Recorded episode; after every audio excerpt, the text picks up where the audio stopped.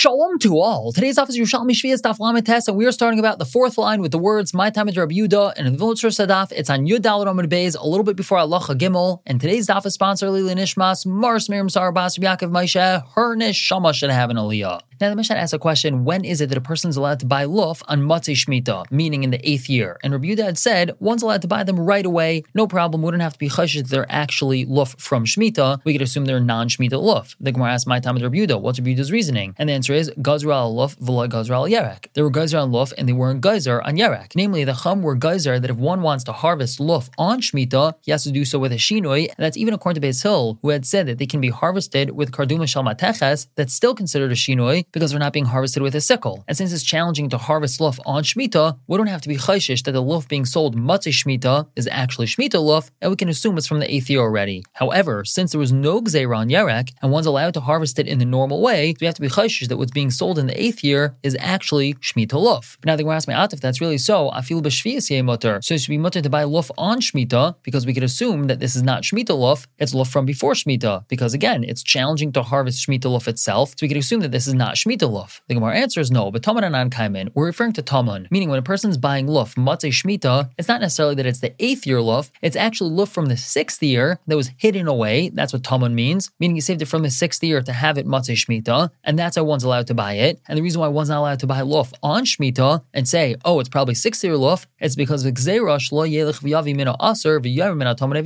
so the person shouldn't bring aser luf, meaning to make sure that he doesn't harvest seventh year luf in an aser way and say, oh, it's just Taman, I really had it from the sixth year. And that's why it's mutter to buy this luf matzah shmita right away, but not on shmita itself. And the Gemara continues, Tani was talking to Bryce, Amr Ravuda, Ravuda says, Maisa, there's a story, Shayinu ba'in kushin, we're in this place called in kushin, V'chalnu luf al tarfin b'matzeh chag shal and we ate luf matzeh chag, which means matzeh sukkis, of the year of matzeh shmita, meaning the eighth year, according to Reb Tarfin, meaning Reb Tarfin told us we could buy luf right away. And that clearly seems like she distributed in our Mishnah, the ones allowed to buy luf right away in the eighth year. However, Yisrael, Rabbi Yisrael told him, Imcha Yisi, I was with you. Pesach, this was only Matzeh Pesach. It wasn't Matzeh Sukkot. And by the time Pesach rolls around in the eighth year, it already could be assumed that the luf in the market is from the eighth year not from the seventh year. So we don't have a right that we go like Chitas Rebuda in our Mishnah. And moving on to brand new halacha, halacha gimel. The Mishnah says, Elu kelim The following kelim are not allowed to be sold by the uman, by the craftsman that made them on Shemitah. And we're going to see in the Gemara that this is referring to selling it to a person who's chashid ala Shemitah. He's suspected of not keeping Shemitah properly. And the reason why one's not allowed to sell him these kelim is because of One's not allowed to put a stumbling block in front of a blind person, and this person is considered blind in regards to Shemitah. If you sell him one of these kalim, he might end up doing Asar Avodah with it. So no selling him these kalim. What are these kalim? Machresh Keleha, a plow and anything necessary that comes along with it, and that's because he might plow his field on Shemitah. A yoke for the animal. Mizra, which literally means a winnower, namely a pitchfork that's meant for winnowing grain. And the reason why that's not allowed to be sold is because this is specifically used to make a very large pile of grain, which one is not allowed to do on Shemitah. One's only allowed to process small amounts of grain at a time, and he would not need a pitchfork for this. And lastly, vahadeker, a hoe, which is meant for plowing the ground, that's also not allowed to be sold. Lamites on on top of the Mishnah continues, magal yadu magal katzer. He could sell someone who's chasher al shmita, a hand sickle or a sickle meant for harvesting, v'chal or a wagon and anything that comes along with it. And that's because he could use these things with hefker stuff, and he's not necessarily going to be using it for something that's usser. And the Mishnah clarifies this. Zakal, this is rule.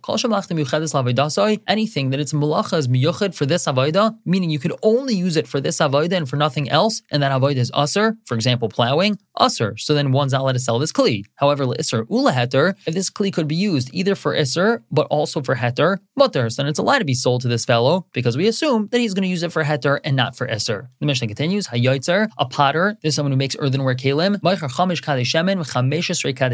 he could sell five oil jugs and 15 wine jugs, because that's a normal amount to bring from hefker. There's a lot of people vying for Shemitah produce, and it's assumed that at maximum, a person will be able to bring home enough olives to make five jugs of olive oil or enough grapes to make 15 jugs of wine. And so that's how many jugs are allowed to be sold. However, to sell more jugs than that would be a problem because maybe that means the fellow is not bringing these grapes or olives from Hefker.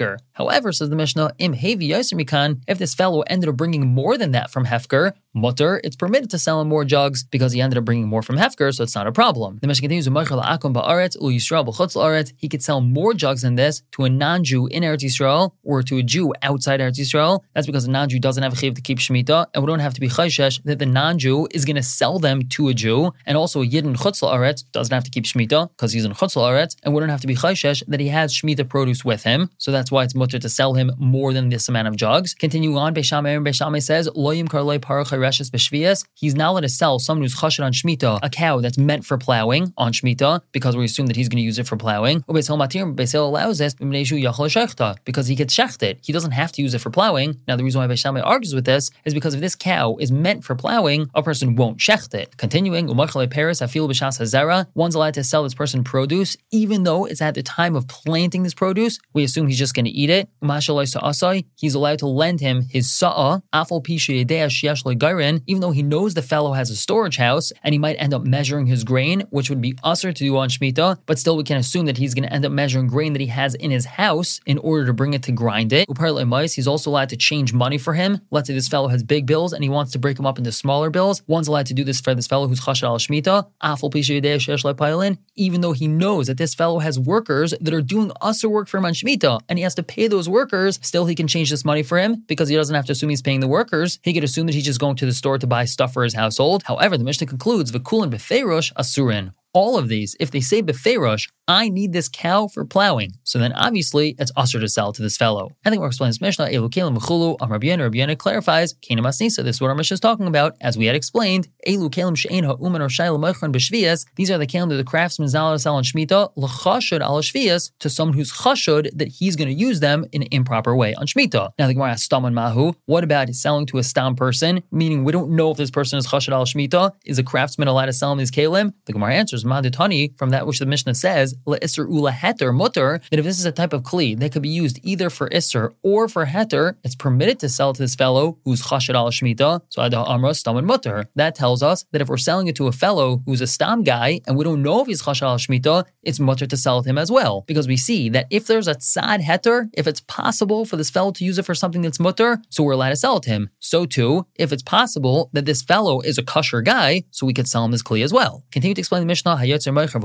We said we're allowed to sell five jugs for oil and 15 jugs for wine, but the Gemara asks a question, why don't we be chashish to say that maybe he's going to switch them? Saying that the potter is allowed to sell five jugs for oil and 15 jugs for wine doesn't help. Maybe a guy who's chashar al shvis is going to come in and say, I need 15 jugs for wine, but then he's going to use them for oil, and that's three times the amount of jugs and he's allowed to have for oil. So why are we allowed to sell it to him? So Rabbi Yana answers, Nikar hein elu shel yain shel shemen. It's recognizable which ones are for wine and which ones are for oil. Namely, you can't use oil jugs for wine or wine jugs for oil. So therefore, we don't have this problem. And our Rav Ula, Rav Ula clarifies as well, Idra the Elaine Chakima, the Idra Elaine Chakima. The leather for these is recognizable and the leather for these is recognizable, meaning these jugs look different and they're meant for different purposes. So a person is not going to buy 15 jugs for wine and use them for oil. That's just not the way things are done. We're going to stop here for the day and pick up tomorrow, continue to explain the Mishnah. For now, everyone should have a wonderful day.